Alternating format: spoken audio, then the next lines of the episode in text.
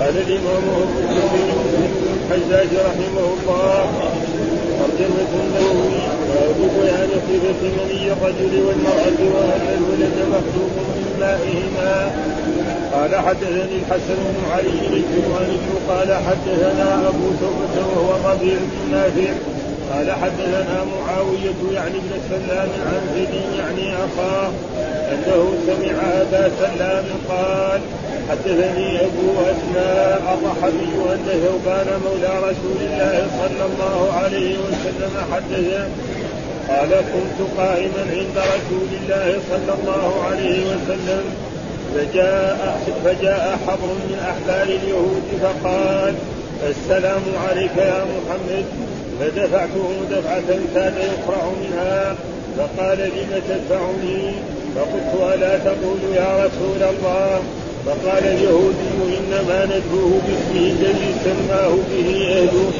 فقال رسول الله صلى الله عليه وسلم إن اسمي محمد الذي سماني به أهلي فقال اليهودي كنت أسألك فقال له رسول الله صلى الله عليه وسلم أينفعك شيء إن حدثتك قال أسمع بأذني فنكت رسول الله صلى الله عليه وسلم بعود معه فقال سل. فقال اليهودي أين يكون الناس يوم تبدل الأرض غير الأرض يوم تبدل الأرض غير الأرض والسماوات. فقال رسول الله صلى الله عليه وسلم هم يجدون الستر قال فمن أول الناس إجازة؟ قال فقراء المهاجرين قال اليهودي فما تحفتهم حين يدخلون الجنة؟ قال زيادة كبد النور قال فما غياؤهم على إهلها؟ قال يظهر لهم هو الجنة الذي كان يأكل من أطرافها. قال فما شرابهم عليه؟ قال من عينه فيها تسمى سلسبيلا قال صدق قال وجدت اسالك عن شيء لا يعلمه أحد من أهل الأرض الا نبي إلا نبي رجل ورجلان قال ينفعك إن حدثت. قال اسمع بولي قال جئت أسألك عن الولد. قال ماء الرجل أجر وماء المرأة اصفر فاذا اجتمعا فعلى مني الرجل مني المرأة الفرا بإذن الله. إذا على مني المرأة مني الرجل آنذا بإذن الله. قال اليهودي لقد صدق. وإنك لنبي. ثم انصرف فذهب فقال رسول الله صلى الله عليه وسلم لقد سألني هذا عن الذي سألني عنه وما لي علم بشيء منه حتى أتاني الله به وحدثني عبد الله بن عبد الرحمن الدارمي قال أخبرنا يحيى بن حسان قال حدثنا معاوية بن سلام بن سلام في هذا الإسناد بمثله غير أنه قال كنت قاعدا عند رسول الله صلى الله عليه وسلم وقال زائدة كبد وقال أشر وآنذ ولم يقل أشر وآنذا قال حدثنا يحيى بن يحيى التميمي. قال حدثنا أبو معاوية عن هشام بن عروة عن أبيه عن عائشة قالت كان رسول الله صلى الله عليه وسلم إذا اغتسل من الجنابة فيغسل يديه ثم يفرغ بيمينه على شماله فيصل فرجه ثم يتوضأ وضوءه للصلاة ثم يأخذ الماء فيدخل أصابعه في أصول الشعر. حتى إذا رأى أن قد استبرأ حسن على رأسه ثلاث حسنات ثم أفاض على سائر الجسد ثم غسل رجليه. وحدثناه قتيبة بن سعيد وزهير بن حرب قال حدثنا جرير حاء وحدثنا عن بن حجر قال قال حدثنا عمير حاء وحدثنا أبو كريم قال حدثنا ابن نمير. كلهم عن هشام في هذا الإسناد. وليس في حديثهم غسل الليل قال وحدثنا أبو بكر بن أبي شيبة. قال حدثنا وكيع. قال حدثنا هشام عن ابي عن عائشة أن النبي صلى الله عليه وسلم اغتسل من الجنابة فبدأ فغسل كفيه ثلاثا ثم ذكر نحو حديث أبي معاوية ولم يذكر رجلين قال وحدثناه عمرو الناقد قال حدثنا معاوية بن عمرو وحدثناه زائدة عن هشام. قال أخبرني قوت عن عائشة أن رسول الله صلى الله عليه وسلم كان اذا اغتسل من الجنابة بدا فغسل يديه قبل أن يغسل يده بالاناء ثم توضأ من وضوئه للصلاة. قال وحدثني علي بن حجر السعدي.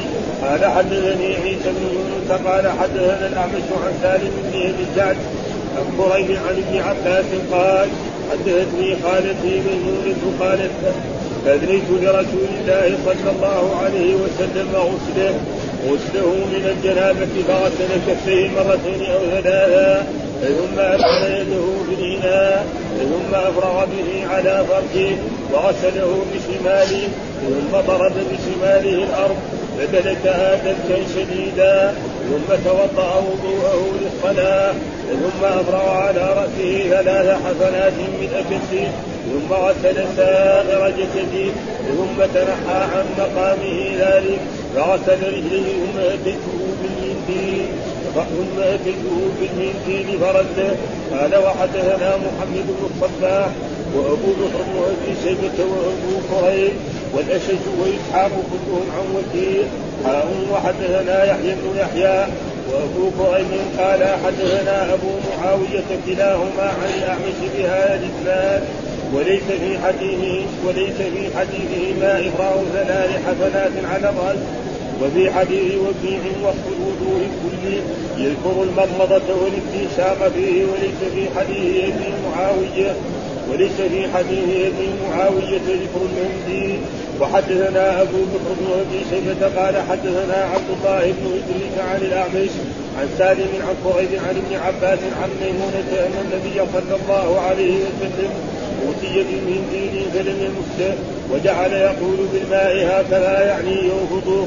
وحدثنا محمد بن المهند العنزي وحدثني أبو عاصم أبو عاصم عن حنظلة بن أبي سفيان عن القاسم عن عائشة قالت كان رسول الله صلى الله عليه وسلم إذا اغتسل إذا اغتسل من الجنابة دعا بشيء نحو الدلاب دعا بشيء نحو الدلاب فأخذ بكفه بدأ بشق رأسه الأيمن ثم الأيسر ثم أخذ بكفيه فقال بهما على رأسه. أعوذ بالله من الشيطان الرجيم. بسم الله الرحمن الرحيم. الحمد لله رب العالمين والصلاة والسلام على سيدنا ونبينا محمد وعلى آله وصحبه وسلم أجمعين. قال الإمام الحافظ. أبو الحسين مسلم بن الحجاج القشيري النيسابوري رحمه الله تعالى والترجمة الذي ترجم الإمام النووي باب بيان صفة مني الرجل والمرأة وأن الولد مخلوق من مائهما. ها؟ وذكر في حديث قبل ذلك أن مني الرجل ماء غليظ يخرج بتدفق وهو غليظ وماء المرأة ماء أصفر وماء المرأة أصفر رقيق وهذا مني الرجل وهذا مني. فأيهما يعني يعلو أو يسبق فيكون إيه؟ الولد يشبه ذلك يشبه إما يشبه الأب وإما يشبه الأعمام وإما إذا كان للمراه فيشبه إيه؟ أمها أو خالتها أو غير ذلك. فهذا معنى باب بيان صفه مني الرجل والمرأة وأن الولد مخلوق من مائهما. والتعليم والعلم والحديث يقول لا أن مني الرجل يأتي إلى الرحم وهناك بويضات هذه فلسفته وهذا تقريبا ليس بصحيح. ها؟ لا لا الرجل وهم معترفين أن أن المرأة لها مني يعني بس يقولوا هم بويضات ها؟ أن المني يصير يعني بويضات كثيرة في هناك في الرحم. ثم بعد ذلك الماء المني هذا اللي يصيب بيض من البياض إما ذكر أو أنثى. ثم بعد ذلك الأنواع الثانية المني يموت ويروح في البول. ولكن هذا ما قاله رسول الله صلى الله عليه وسلم هو الصحيح وهو والدليل على ذلك ما سأل هذا اليهودي وصدقه رسول الله صلى الله عليه وسلم حبر من علماء اليهود سأل رسول الله صلى الله عليه وسلم عن ذلك والرسول أخبره بذلك وهذا دليل على إيه؟ على أن هذا هو الصحيح. والدليل على ذلك هذا الحديث قال حدثنا الحسن بن علي بن الحلواني حدثنا أبو توبة وهو الربيع بن نافع حدثنا معاوية يعني بن سلام عن زيد يعني أخاه أنه سمع أبا سلام قال حدثني أبو أسماء الرحبي أن ثوبان مولى رسول الله صلى الله عليه وسلم. وهذا يقول بفتح الراء والحاء واسمه عمرو بن مرثد الشامي الدمشقي. يعني هذا ابو أبو اسماء الرحمي. إيش هو اسمه تقريبا اسمه عمرو بن مرثد الشامي الدمشقي. قال ابو وكان أبو هريره من رحبه دمشق. يعني من قرية من قراها بينها وبين دمشق ميل. ها رأيتها عامر والله أعلم. وثم عن ثوبان. وثوبان مولى رسول الله صلى الله عليه وسلم. والمولى هو العتيق. آه رجل يكون عنده عبد مملوك أو أمة مملوكة ثم يعتقها فيسمى مولى فلان. آه مولى رسول الله صلى الله عليه وسلم مولى أبي بكر مولى عائشة رضي الله تعالى عنها فهذا هو المولى. والمولى له عدة ألفاظ ويعني يأتي مرات مولى بمعنى النصير الذي ينصر الإنسان كما جاء حديث يعني لما قال أبو سفيان آه لنا العزى ولا قال قل له الله مولانا ولا مولى. يعني الله ناصرنا ولا ناصرنا ويصير مرات المولى بمعنى من أسلم على يديه. كما جاء في في البخاري يقول أن محمد بن إسماعيل البخاري مولى الجعفي. مولى الجعفي جد البخاري أسلم على الجعفي هذا. فيسمى مولى الجعفي. فمن أسلم على يديه له أن يسمى يعني مولى في هذه الآية. وهنا هنا المولى بمعنى العتيق. رجل يكون عنده مملوك فيعتقه. فهذا قال كنت قائما عند رسول الله فجاء حبر. والحبر معنى العالم. وسمي حبرا ليه؟ لملازمته للحبر دائما ولملازمته للكتابة فيسمى حبر. ولنا أن نسميه حبر وحبر. ها والقرآن قال اتخذوا أحبارهم ورهبانهم إيش أحبارهم؟ علماءهم. ها ورهبانهم العباد الأحبار فقال السلام عليك يا محمد. ها فقال لازم كان يقول السلام عليك يا رسول الله لكن هو ما هو مؤمن بالرسول صلى الله عليه وسلم فقال وإلا ممنوع للمسلم أن يخاطب الرسول يا محمد في الخطاب. من جاء في القرآن لا تجعلوا دعاء الرسول بينكم كدعاء بعضكم لبعض. نحن ها؟ لا يجوز. أما في الغيب جاء قاله محمد صلى الله عليه وسلم أو صلى الله على محمد أو رواه محمد بن وسلم عن ربه هذا ما في شيء. أما في الخطاب فحرام لأن الله يقول لا تجعلوا. لا نهي لا تجعلوا دعاء. نحن الآن كثير من الناس إذا خاطب الناس هذا يقول له يا أبا محمد يا أبا خالد يا أبا أو يا سيد فلان. كل الناس يقول الناس المتعددين ويمكن أهل البادي يقولوا هذا. إذا ما تحضر يمكن. والا ممنوع. فكان فلذلك يعني ثوبان دفعوا دفع قال ليه ما تقول يا رسول الله؟ كان مو واجب. لكن هو ما ما آمن بالرسول حتى قال فكمان ثاني السديد يقول لأن هذا الاسم اللي سماه أبوه وجده. يعني مين اللي سماه محمد؟ يعني جده عبد المطلب. سمى الرسول محمد. فانا أنادي باسمه الذي الرسول ما تأثر من ذلك وقال لا بأس من ذلك إنه إيه هذا بعد كان يسرع يعني يسقط في الأرض منها. فقال لما تدفعني؟ فقلت ألا تقول يا رسول الله؟ لأنه هذا الواجب ها. الله دائما يخاطب بها ها. فقال اليهودي إنما أدعوه باسمه الذي سماه به أهله ها والذي سماه به أهله يعني هو جد لأنه والده توفي قبل ولادته. إن اسم محمد الذي سماني به فقال اليهودي جئت أسأله يعني جئت أنا اسالك عن مسائل فقال له رسول الله أينفعك شيء؟ يعني اذا سألتني مسائل وأجبتك عليها وكان الجواب صحيحا هل ينفعك هذا تسلم وتؤمن بي؟ ها؟ ها؟ فإن إن حدثت قال أسمع بأذني يعني أنا أسمع بأذني ما قال يعني إنه إيه يؤمن فنكت رسول الله صلى الله عليه وسلم بعود معه فيه يعني كان الرسول معه عود كذا وصار نكت في الأرض لأنه كان إيه؟ أرض بس تراب أو لبن فلا بأس الإنسان إذا سئل عالم أو شيء وفعل مثل هذه الأشياء يمكن ان يتذكر أو فلا بأس بذلك. ولا يسمى هذا مثلا يعني لعب أو يعني ما في شيء. ومعناه يحط بالعود على الأرض ويكتب فيه وهذا يفعله المفكر في إيه؟ هذا دليل على جواز فعل. يعني واحد يفكر في موضوع كذا. مثلا واحد لو سئل مثلا تجده كذا يفكر. بعدين يجاوب. وهذا هو اللازم ها فقال أسمع فنكت رسول الله صلى الله عليه وسلم بعود معه فقال سل. فقال اليهود أين يكون الناس يوم تبدل الأرض غير الأرض؟ فقال رسول الله صلى الله عليه وسلم هم في ظلمة دون الجسد. يعني في ظلمة لأن الله ذكر في القرآن يوم تبدل الأرض غير الأرض والسماوات وبرزوا لله الواحد القهار.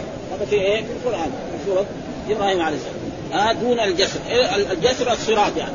إيش معنى الجسر؟ يعني الصراط. فان الناس يقفون بعد ما يحاسبهم الله سبحانه وتعالى يعني يوضع الجسر وهو يعني الصراط ويمر الناس على قدر أعمالهم. فمنهم من يمر كالبرق ومنهم من يمر كالريح ومنهم من يمر كأجاود الخيل ومنهم من يمر كأجاود الإبل ومنهم من يجري جريا كأقوى الرجال ومنهم من يمشي مشيا ومنهم هذا ومنهم هذا وعلى وعلى الجسر كراريب. يعني تقول والرسول يكون واقف يقول اللهم سلم سلم. وقد مر علينا أحاديث مثل ذلك. وهذه وجاء في القرآن وإن منكم إلا واردها كان على ربك حتما مقضيا هذه دليل الصراط في القرآن. وإن منكم يعني ما من أحد إلا واردها إلا يرد على النار. النار تكون أسفل وهو يمر عليه. هذا. ها؟ وليس معناه زي ما بعض الناس العوام يقولون أن مثلا اهدنا الصراط المستقيم هو الصراط هذا. لا. ها؟ أداة الصراط أداة الإسلام أو القرآن أو الرسول محمد صلى الله عليه وسلم. يتبع إيه؟ طريقه. فالصراط قال فمن أول الناس إجازة؟ يعني من أول من يتعدى هذا الصراط ويمشي كالبر؟ فقال المهاجرون. ها؟ فقال المهاجرون. فقراء المهاجرين. فقراء المهاجرين يعني. الفقراء ومعلوم أن فقراء المهاجرين يعني كان الناس ضعاف لأن الإنسان سيحاسب عن توحيده وعن صلاته وعن زكاته وعن صيامه. وما عندهم أموال حتى يحاسبون عن المال فتعدوا ولذلك جاء في أحاديث عن رسول الله صلى الله عليه وسلم إن فقراء أهل الجنة يدخلون قبل أغنيائها بنصف يوم. ونصف يوم إن يوما عند ربك الف سنة من لأنه ما عنده إيه؟ أموال حتى يحاسب. من أين اكتسبت هذا المال ومن أين انفقته ما في الكفر الله يحسب له حبتين تمر ولا خبز يأكلها. ها؟ وأما ذاك سيسأل بعدين المال. من فين جبت الدرهم؟ ومن فين جبت الدينار؟ ومن فين جبت العقار ومن فين جبت كذا؟ ومن فين جبت هذا؟ فهذا يروح يتنعم في الجنة سنين طويلة وهذا لسه ما جاء. بعدين إن كان إن شاء الله يعني يعني كل طريق سليم اتى بهذه الأموال نعم. فليس ممنوع أن الإنسان يكون عنده مال. ابدا ها؟ بس من فين أتى بالمال سيسأل عن هذا. ها؟ ابدا. ولنسألن الذين ارسل إليهم ولنسألن المرسلين فلنقصن عليهم بعلم وما كنا غائبين. فلذلك قال فقراء المهاجرين هم الذين لأنهم ما عندهم أموال حتى يسألوا. وكانوا يؤدون الصلاة والصيام والتوحيد وغير ذلك. هذه قال اليهود فما تحفتهم حين يدخلون الجنة؟ قال زيادة كبد ها؟ يعني إيش أول ما يقدم زي للضيف؟ أول ما يجي ضيف عندنا في دنيانا هنا نقدم له فنجان قهوة أو كاسه شربيت ها؟ أو فنجان شاهي أو غير ذلك. هذا إيش تحفتهم؟ يعني ما يقدم لاهل لأهل الجنة إذا دخل الجنة. قال زيادة كبد النون، النون هو إيه؟ الحوت ومن ذلك فسر بعض النون والقلم وما يذكرون. ها فالنون يعني زيادة كبد النون. إيش النون؟ معناه حوت كبير يعني قال فما غذاؤهم على إثرها. طيب إيش يتغذوا بعد ذلك؟ هذه الضيافة. أول. ثم بعد ذلك إيش غذاؤهم؟ قال غذاؤهم قال آه قال ينحر لهم ثور الجنة الذي كان يأكل من أطرافها. يعني يأكل من أطرافها الجنة. يعني ثور يعني يقول عظيم إنه يكفي أهل الجنة قد أهل الجنة زي ما جاء في الأحاديث الصحيحة عن رسول الله صلى الله عليه وسلم أن يعني تقريبا 120 صفا 120 صف وكل صف قدر إيه. وجاء في احاديث مرت علينا أن يعني أن ثلث أهل الجنة من هذه الأمة. يعني 80 صف من هذه الأمة من أمة رسول الله صلى الله عليه وسلم التي آخر الامم والأمم الباقية من عيسى إلى آدم في إيه؟ 40 فذلك فهذا إيش؟ ما يقدم لهم. قال فما شرابهم طيب إيش يشربوا؟ كمان؟ قال لهم إيه؟ من عين فيها تسمى سلسلة. وهذا جاء. ها؟ قوله تعالى في سورة آه، آه، هل أتى الإنسان يطاف عليهم بآنية من فضة واكواب وكانت قوارير قوارير من فضة قدروها تقديرا ويسقون فيها كاسا كان مزاجها زنجبيلا عينا فيها تسمى سلسبيلا. ها؟ عينا فيها تسمى سلسبيلا. وهذه العين العظيمة الذي يشرب منها الذين يدخلون إلى الجنة في هذا. ها؟ قال صدق. ها؟ كان لازم يقول أشهد أن لا إله إلا الله وأن محمدا خلاص. لا كان لكن ما أبدا ها؟ أعداء اليهود ها؟ قديما وحديثا ها؟ كان لازم يزار الرسول أخبره وهو عالم وعارف أن هذا لا يوجد الا لا يخبر عنه ها؟ مع أنه عارف أن النبي صلى الله عليه وسلم أمي لم يقرأ لا التوراة ولا الإنجيل عندهم ما يعرف أمي ها؟ فهذا أتى من الرب سبحانه وتعالى فكان لازم يؤمن ومع ذلك ما آمن. بس قال صدق. قال وجئت أسألك عن شيء لا يعلم أحد من أهل الأرض إلا نبي أو رجل أو رجلان. يعني يمكن رجل رجل أو رجلان أحد علماء اليهود أو علماء النصارى. قال ينفعك إن حدثتك ها؟ قال هل ينفعك إذا حدثتك بهذا يعني الأسئلة اللي تسألني اياه قال أسمع بأذني. قال جئت أسألك عن الولد. قال ماء الرجل أبيض وماء المرأة أصفر. ها؟ يعني ماء الرجل يعني منير والمراد هنا بالماء المني والقرآن ذكر يعني ورأيتم ما تمنون؟ أنتم تخلقونه أم نحن الخالقون نحن قدرنا بينكم الموت ونحن آه من ماء مهين. إلى غير ذلك ومعنى ضعيف. فمني الرجل؟ يعني أبيض ثخين هكذا. وماء وماء وماء المرأة أسفر يعني معنى المني وهو معلوم. فإذا اجتمع فعلى مني الرجل مني المرأة أذكرها يعني كان إيه؟ الولد ذكرا وإذا على مني المرأة النساء بإذن الله. وإذا على مني المرأة آه مني الرجل النسى بإذن الله. وهذا بإذن الله. ولذلك آه يعني الذكر والأنثى. أليس ذلك بقادر على أن يحيي الموت؟ يعني بارك ضعيف. مثل هذا يخلق إنسان. فهذا الإنسان اذا أماته الله وفني وقعد سنين. يعني احياؤه مره ثانية يكون اسهل زي ما قال الله تعالى هو الذي يبدا خلقه ثم يعيده وهو اهون عليه وله المثل الاعلى اولم يرى الانسان انا خلقناه من نطفه فاذا هو خصيم مبين وضرب لنا مثلا ونسي خلقه قال من يحيي العظام وهي رميم قل يحييها الذي انشاها اول مره وهو بكل خلق عليم الذي جعل لكم من الشجر الاخضر نارا، الشجر الاخضر ما يصير فيه نار، ولكن في شجر اخضر في الباديه ابدا يساوي كذا بده يخرج شراب العدد يجي شجر آخر اخضر يقعد طول النهار ما يتولى.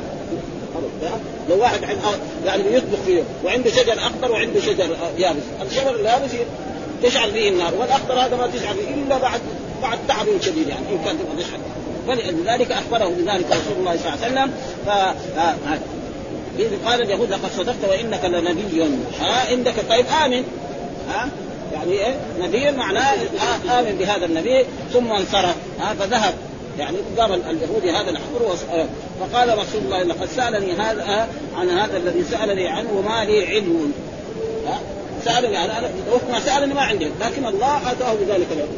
وجاء في القرآن يعني وما ينطق عن الهوى إن هو إلا وحي يوحى.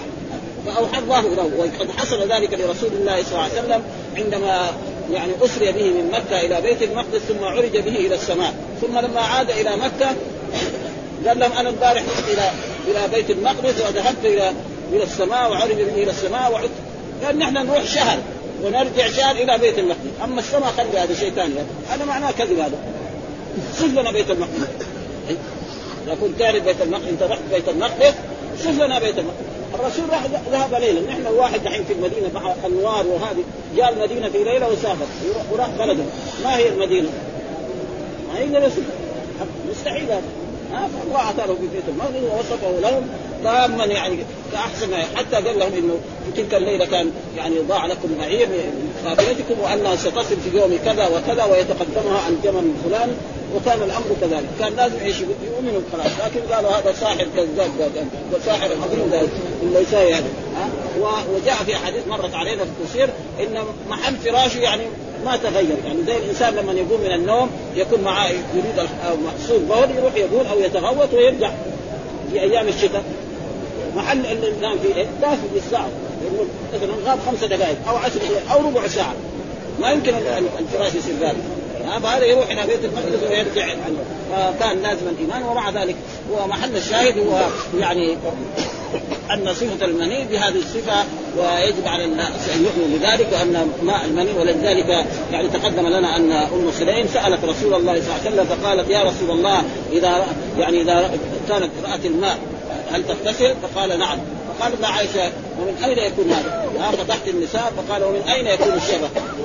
إذا ما كان للرجل ماء وللمرأة ماء فما يكون فلذلك الولد مرات يشبه أباه ومرات يشبه عمه ومرات يشبه أخاه ومرات يشبه جده من الأم وأمه وإلى غير ذلك. فهذا دليل فهذا دليل على صدق رسول الله صلى الله عليه وسلم. وبيان أن المني مثل ما قال الله تعالى وما لي علم بشيء حتى أتاني الله به. ها ومعلوم مثل ما قال الله تعالى وينطق عن الهوى إن هو إلا وحي يوحى علمه شديد القوى. وحدثني عبد الله بن عبد الرحمن الدارمي أخبرنا يحيى بن حسان حدثنا معاويه بن سلام في هذا الإسناد المثلي غير أنه قال كنت قاعدا عند رسول يعني قال إيه؟ كنت قاعد عند رسول ما قال إيه؟ وقال زائدة كبد النون والنون. قلنا معناه إيه؟ الحوت. الحوت لابد شيء كبير. وقال أذكر أو وأن وانس ها ولم يقل أذكر وآنس. يعني هو هو يعني فإذا سبق معه الرجل يكون الولد اشبه بالأب وبالجد وبغير ذلك. واذا وهذا دليل على أن للرجل منيا وللمرأة مني وهذا شيء ثابت يعني ما يقدر يعني حتى الكفار يثبتون ذلك. والآن نسمع يعني يعني يقول أولاد الأنابيب. أولاد الأنابيب هذه ما عرفنا عن صفتها تماما. فإذا كان يأتوا مثلا بمني الرجل نعم بمني الرجل ويضعوه ويعملوا له علاجات ثم يضعوه في الرحم يعني المرأة تكون مزوجة ويكون مني ضعيف ويعملوا علاجات ويحطوا أما إذا كان يجيبوا مني آخر. هذا سنه سوى سوى ها؟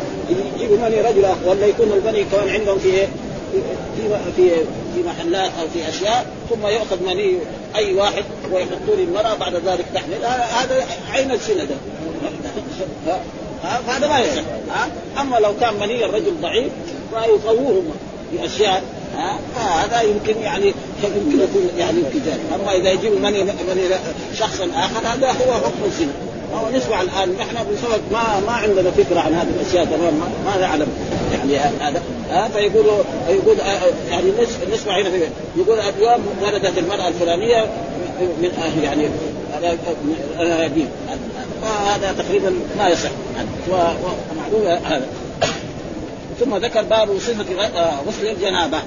ها؟ الجنابة معروفة اصل الجنابة يعني تقريبا يعني شيء معنوي زي الحدث. يعني شيء معنوي ما ما له يعني علامة يعني يظهر أو يلمس. فهو أحكام شرعية. الإنسان إذا بال أو تغوط أو مس ذكره فعل أو قبل وامدى وغير ذلك يجب عليه أن يتوضأ وضوء للصلاة. وإذا جامع زوجته أو خرج منه المني سواء كان نائما أو يقظان نعم نعم أو المرأة طهرت من الحيض أو النفاس فيعني أو الكافر أسلم فيغتسل.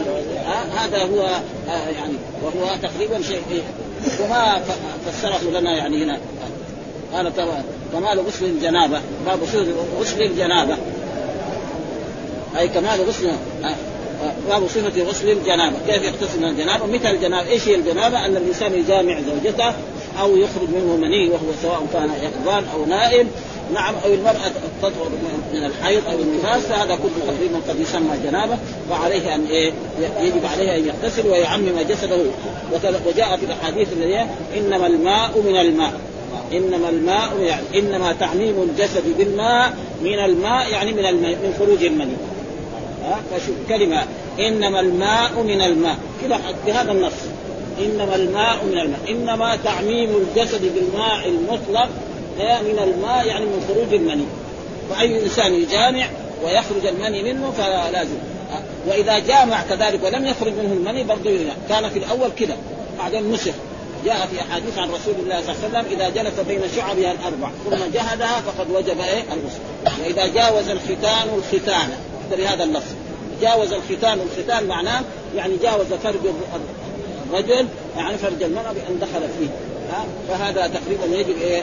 الغسل ويجب عليه أن يعمم جسده بالماء. وإذا وجد ما وجد الماء عليه أن يتيمم. بقول الله تعالى الآيات إذا قمتم فاغسلوا وجوهكم وأيديكم وامسحوا برؤوسكم وأرجلكم من الكعبين وإن كنتم جنبا فاطهروا وإن كنتم مرضى أو على سفر أو جاء أحد منكم من الغائط أو لامستم النساء فلم تجدوا ماء فتيمموا صعيدا طيبا فامسحوا بوجوهكم وأيديكم منه. وامسحوا والتيمم يعني معناه باب صفه غسل غسل الجنابة. إيش الدليل؟ قال حدثنا يحيى بن يحيى التميمي قال حدثنا ابو معاوية عن هشام بن عروة عن أبيه عن عائشة قالت كان رسول الله صلى الله عليه وسلم إذا اغتسل من الجنابة يبدأ فيغسل يديه ها ثم يفرق بيمينه على اول يغسل يديه لأنه جاء في حديث إذا قام احد من النوم فلا يغمس يديه في الاناء فإنه لا يدري أين باتت يده أو يداه ها, ها. فيغسل يديه قبل أن يدخلها في الإناء وبعض المذاهب يرى أنه إذا أدخل يديه في الإناء من نوم النوم يعني ذهبت الطهورية بهذا الماء إذا كان قليلا.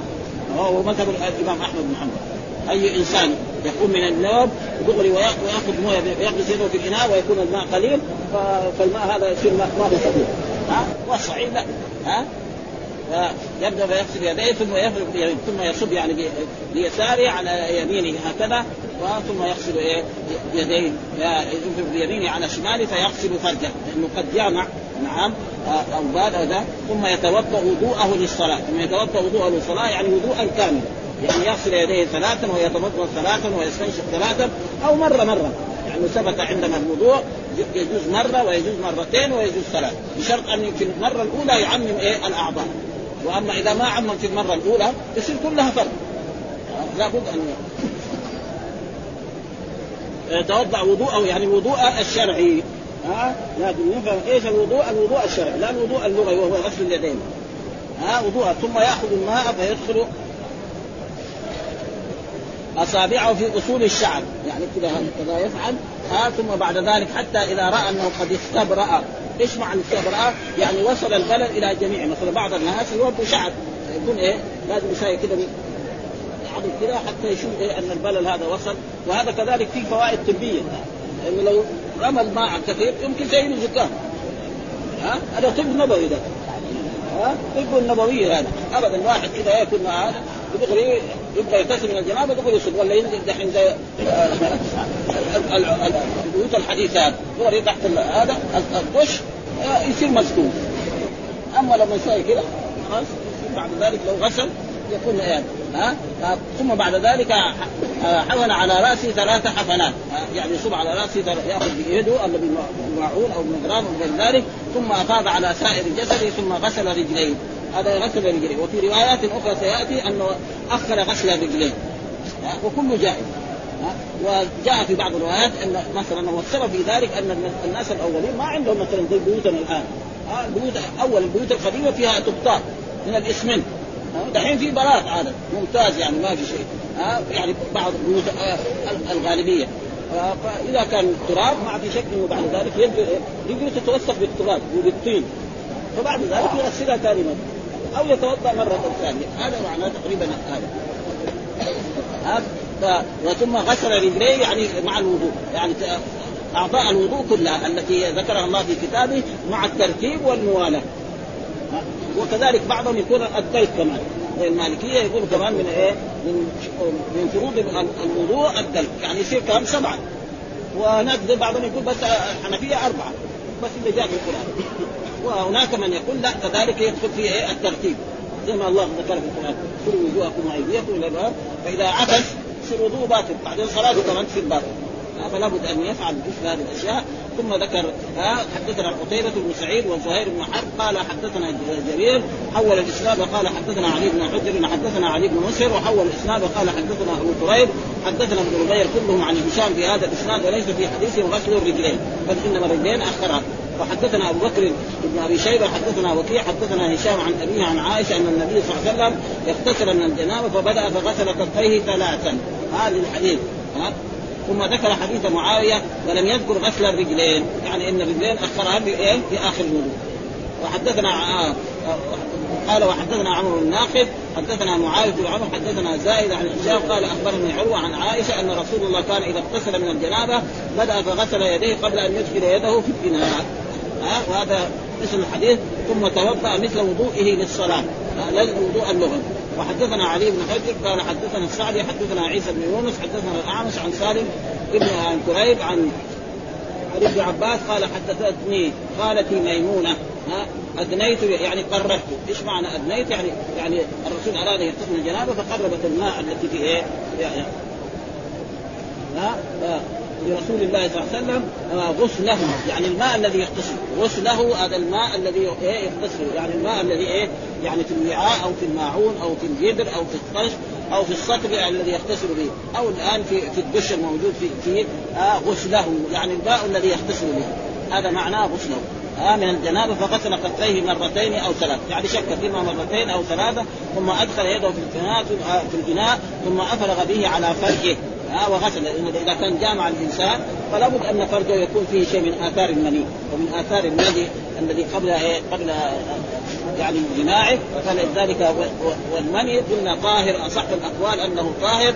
وأما المذي فهو نجس فلازم من غسله. كما جاء الأحاديث التي مرت علينا أن علي بن أبي طالب يقول كنت رجلا ملداء فاستحييت ان اسال رسول مكان ابنته فأمرت المقداد فسأل رسول الله صلى الله عليه وسلم فقال يغسل ذكره ويتوضأ.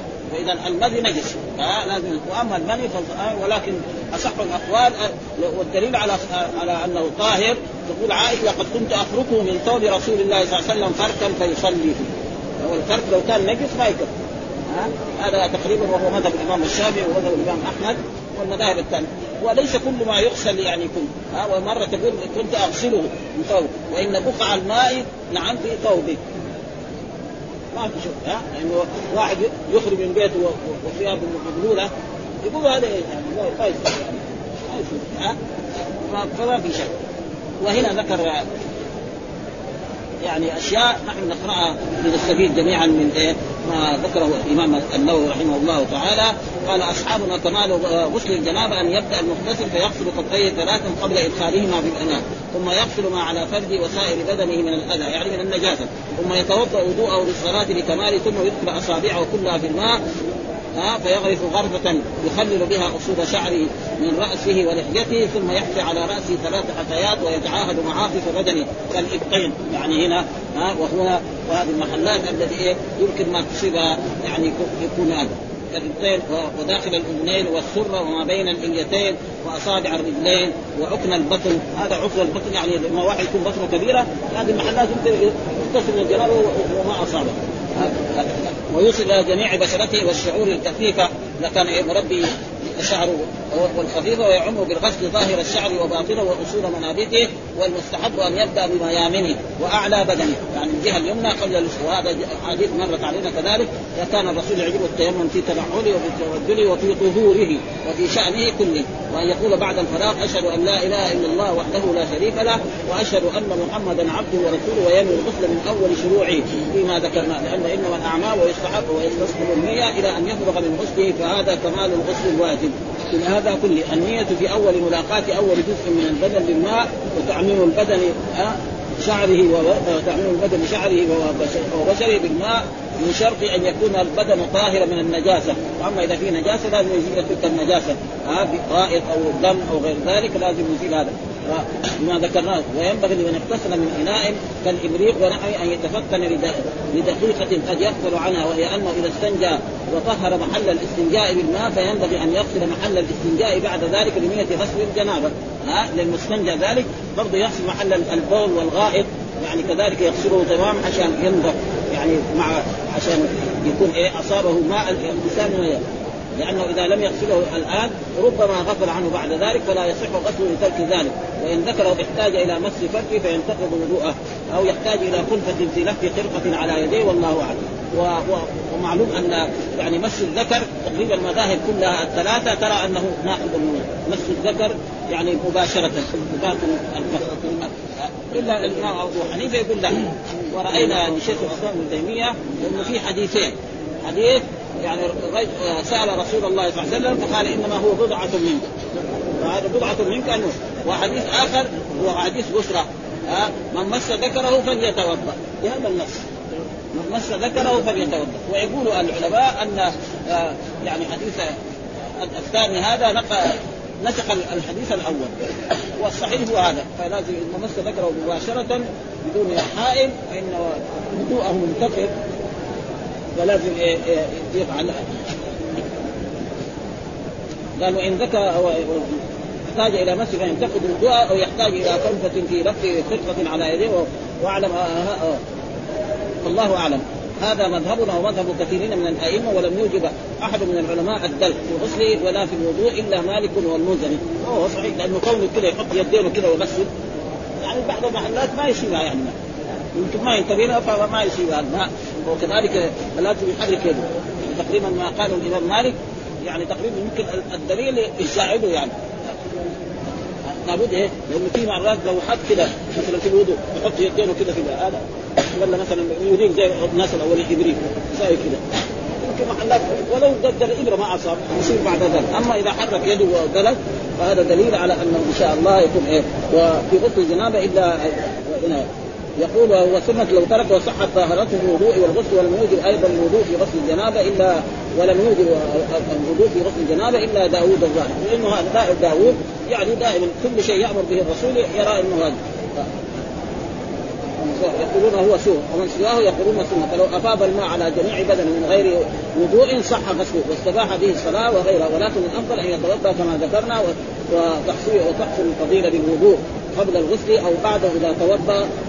أو اولا. لياتي به ثانيا فقد اتفق العلماء على أنه لا يستحب وضوءان والله أعلم. فهذا مختصر ما يتعلق بصفة الغسل وأحاديث الباب تدل على معظم ما ذكرناه وما بقي فله دلائل مشروعة والله أعلم. واعلم أنه جاء في روايات عائشة رضي الله تعالى عنها في صحيح البخاري ومسلم أنه صلى الله عليه وسلم توضأ وضوءه للصلاة قبل إفاضة الماء عليه. فظاهر هذا أنه صلى الله عليه وسلم أكمل الوضوء بغسل الرجلين. وقد جاء في أكثر روايات ميمونة توضأ ثم أفاض الماء عليه ثم تنحى فغسل رجليه. والسبب في ذلك أنها كانت هناك في عهد رسول الله يمكن اراد تراب ما هو زي عصرنا. الآن يعني إما بلاط وإما يعني اسمنت أو حجاب.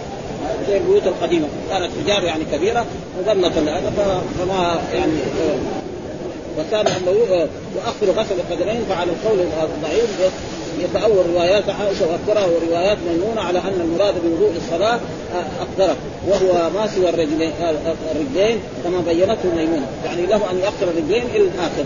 وفي رواية البخاري فهذه الرواية صريحة وتلك الرواية محتملة للتأويل فيجمع بينهما بما ذكرناه وأما على المشهور الصحيح فيعمل بظاهر الروايات المشهورة المستفيضه عن عائشة وميمونة جميعا في تقديم الوضوء. ها؟ يعني الوضوء كاملا يكون إيه؟ أحسن. فإن ظاهره كمال الوضوء فهذا كان الغالب والعادة المعروفة له صلى الله عليه وسلم وكان يعيد غسل القدمين بعد الفراغ لإزالة الطين لا لأجل الجناب وتكون الرجل مغسولة مرتين وهذا هو الأكمل الأفضل فكان صلى الله عليه وسلم يواظب عليه.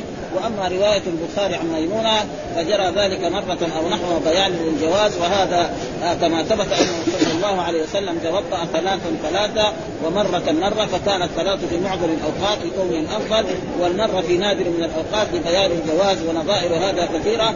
والله أعلم. وأما نية هذا الوضوء فينوي به رفع الحدث الأصغر.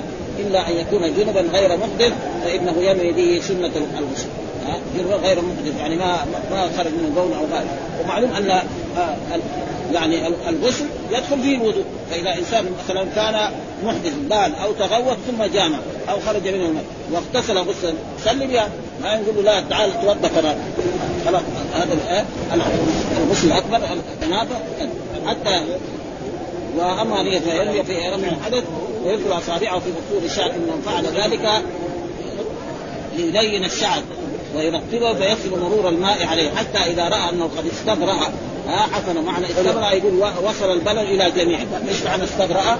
وصل الايه؟ البلل إلى جميعه ومعنى حفن أخذ الماء بيديه جميعا وقوله أدنيت لرسول الله صلى الله عليه وسلم غسله بضم الغين هذا ها غسله وهو بضم الغين وهو الماء الذي يغتسل به ها زي ما نقول وضوء ووضوء ها؟ غسل معنى الفعل غسل معناه نفس الماء. كذلك نقول طهور يعني الماء الطهور نفس الطهور يعني الماء الذي طهور والطهور نفس الفعل. كما وضوء الفعل وضوء الماء الذي يتوضأ به. إذا فرغ يغسل يديه بالتراب أو شيء وهذا ليه؟ لأنه يعني يكون باقي شيء من الاذى والآن في عصرنا يغسلها بالصابون أو بالكاي خلاص ها؟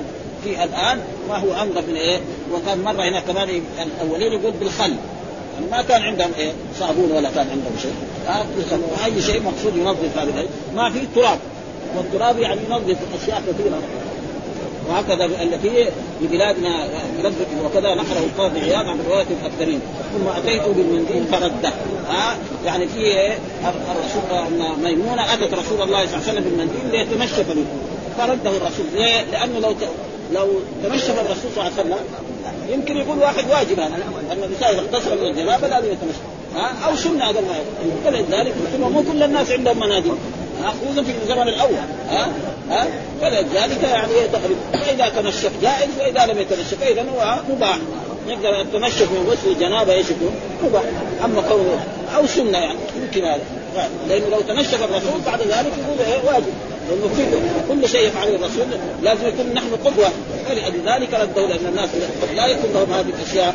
فلذلك قال وفيه استحباب ترك التنشف الاعضاء وقد اختلف علماء أصحابنا في تنشيف الأعضاء في الوضوء والغسل على خمسة اوجه اشهرها ان أن المستحب تركه.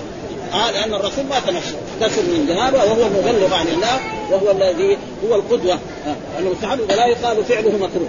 يعني ما يقول كذلك والثاني أنه مكروه والثالث أنه مباح يقتضي فعله وتركه وهذا تقريبا هو وهذا هو الذي نختاره. يعني التنشف جائز مختار يعني مباح.